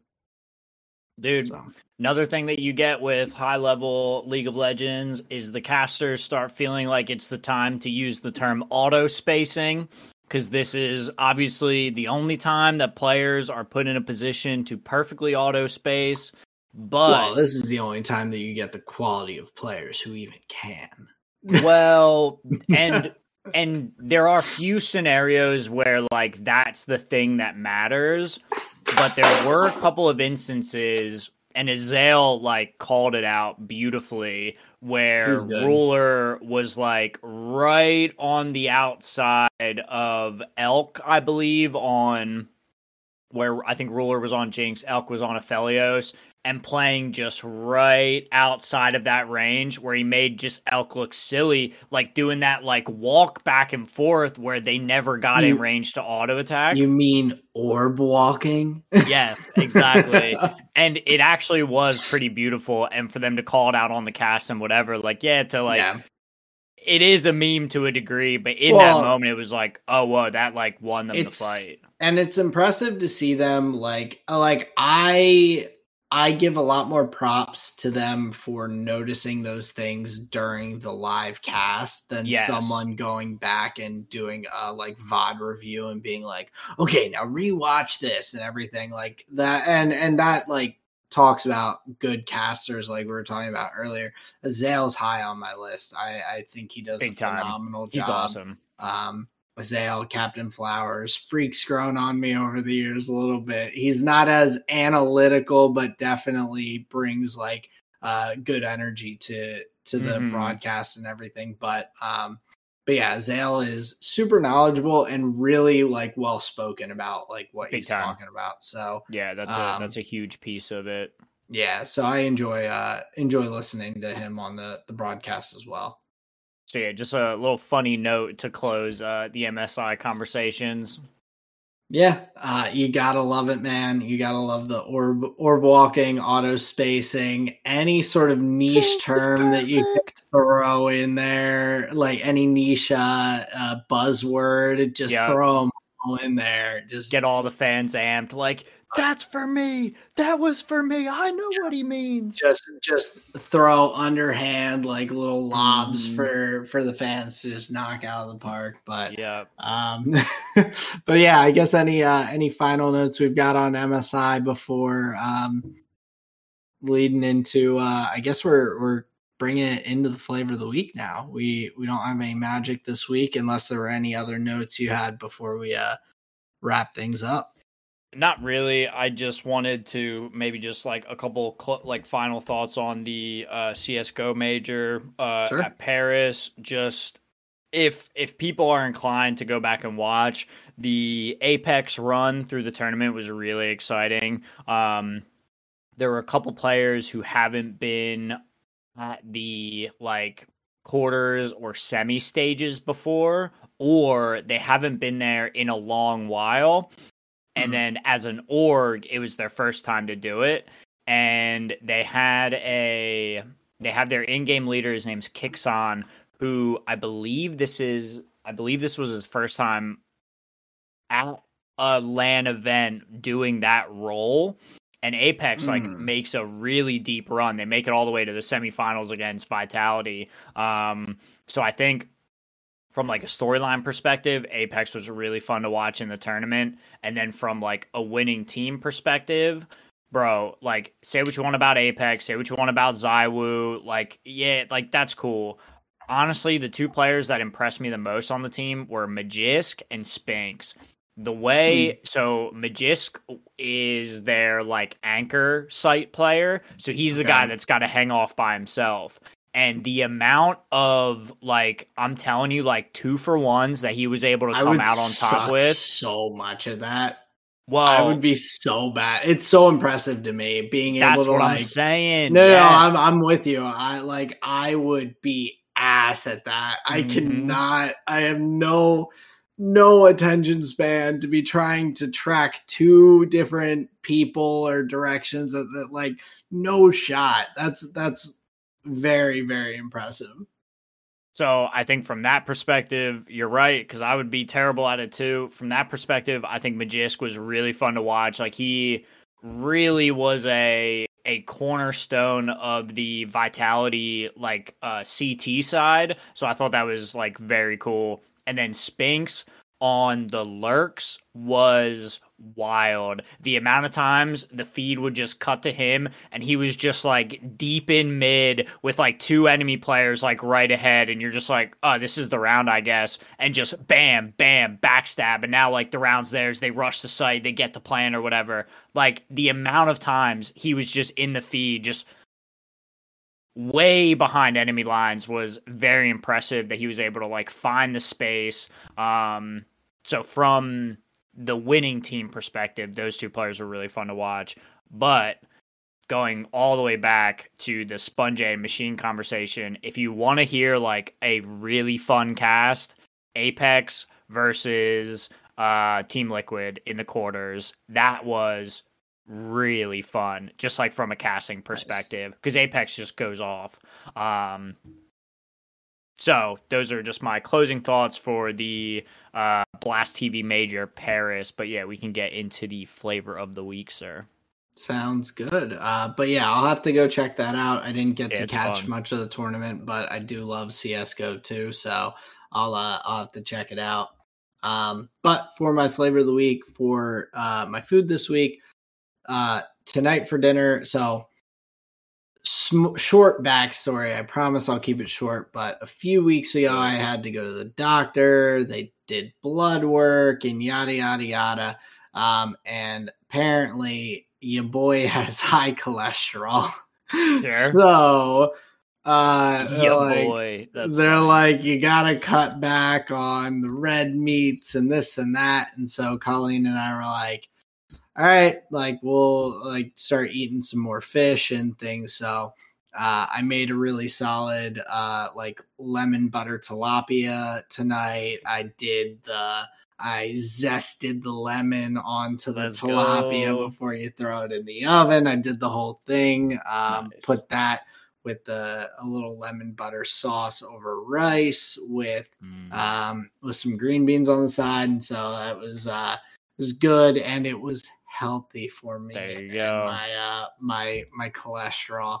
Uh, Gotta keep your ticker healthy, man. I'm doing my best, man. But uh, my music this week is uh, so a couple of just uh, shout out to a couple of artists who remind me a lot of Mac, who I think is at this point kind of become maybe my favorite artist between it, it's tough between him and Kendrick and and Billy sure. Joel. You know the big three. The big um, three in my mind too. Uh, but uh, Squid the Kid, I had talked about him a few uh, yeah. few weeks ago, but also Kota the Friend, another uh, another kind of younger guy who has that very like laid back, relaxed style of rap, like nice flows, very clean with their vocals and everything. You're like nice, good, uh, good flow, good wordplay and everything. So, um, I, I've enjoyed listening to them both a little bit and all, um, mixing up my my music. So shout out to them, Kota the Friend and Squid the Kid. Uh, and then for my visual medium, we're bringing it down to the gutter with some trash reality television. Uh, Colleen and I are um, kind of go to like background, like we don't have to pay attention, but we can and watch, and it'll be like just good enjoyment. Sure. Sell, Funny, fun. Selling Sunset is back with their Nice. their season just as much drama as ever from these rich Yes. rich people who What I'm here are getting hundred thousand dollar commissions on selling a single house and yada yada. They're uh, just all always crazy, always going at each other. Um, you gotta love it. Good trash TV, just it, it gets me every now and then. So, uh, so had to to shout that out for my flavor of the week. Uh, but that does wrap it out for me. Very cool. A uh, little bit of a uh, little bit of gutter living, not uh, yeah. not terrible, you know. Uh, so I'm I'm I'm happy to hear that you guys are enjoying it. My visual medium here for the week is more what I'm looking forward to. I've had a title in the back of my head for a while, and I keep like checking to like see if it's on like the services. I find it, see I have to rent it, so I'm like, I'll save you. Um, Final Fantasy VII Advent Hmm. Children, Okay. the animated film. Have you ever seen it? I have not, but uh, so I never, I have not played a single Final Fantasy. I know shame have on me. I, oh, really? Yeah. Oh, I mean, my, I'm, so a couple, uh, Willie and my other buddy Tyler, uh, so my two, my two Tylers, uh, both E squared. fiends when it comes to um uh to Final Fantasy. They Sure. played like all the games. They're like just deep deep in it and everything. But uh, so I've like watched them play the games, but I Mhm. I that's about where it ends for me with Final Fantasy. Hey, fair enough. Um, that's a little more than I've been exposed, but the the animated film called Advent Children is beautiful and wonderfully done. Uh, you don't even really have to have much of a predisposition to the characters. It like does a lot for you. Um, it's just a really good watch, and I I haven't seen it in a long time, so it's like been in the back of my head. The like. I think I've had the Sephiroth theme in my head as well, uh, so that makes me think of the think of the movie. So I want to watch that, and I also have Ant Man and the Wasp: Quantumania on my list. It's out on Okay. Disney Plus now, so we'll get into the next chapter, and they call it the multiverse saga. Um, so I'm quite excited for that. But um, that is my visual medium, my food here. We did chicken wraps at home. Um, the PF Chang's uh, lettuce chicken wraps. They have like a little thing, like a sauce that you can do it at home. So we Oh, did that. nice. Those are banging. And then my music here for the week. It's a song that I've heard a bunch, and it's a song that like plays in my head. Meatloaf's "Paradise" by the Dashboard Light. It was uh, it was on the radio on, on my way home, and there's something really fun about a um, like a like a rock opera in that kind of way where you have like a story a conversation and uh so yeah i was enjoying that on my on my little drive this morning so uh what a what a pick. Love it. Meatloaf is uh is not something that comes up onto my radar that frequently. it's so good man it's I- really good I I won't knock it until I try it, but from what I've eaten of meatloaf, I don't know if the music's for me, but hey fair enough man No, fair no, enough I'm that's fine not. but uh but yeah, that does uh of course bring us to the end of this week's episode, ladies and gentlemen. Um we appreciate everyone for for listening as always and spending some time with us. Uh so thank you for for doing this uh doing that for us um and and joining us. But uh check us out on YouTube. Hit us up on Twitter at tall and short of one, the number one. You can find us on Google Podcasts, Spotify.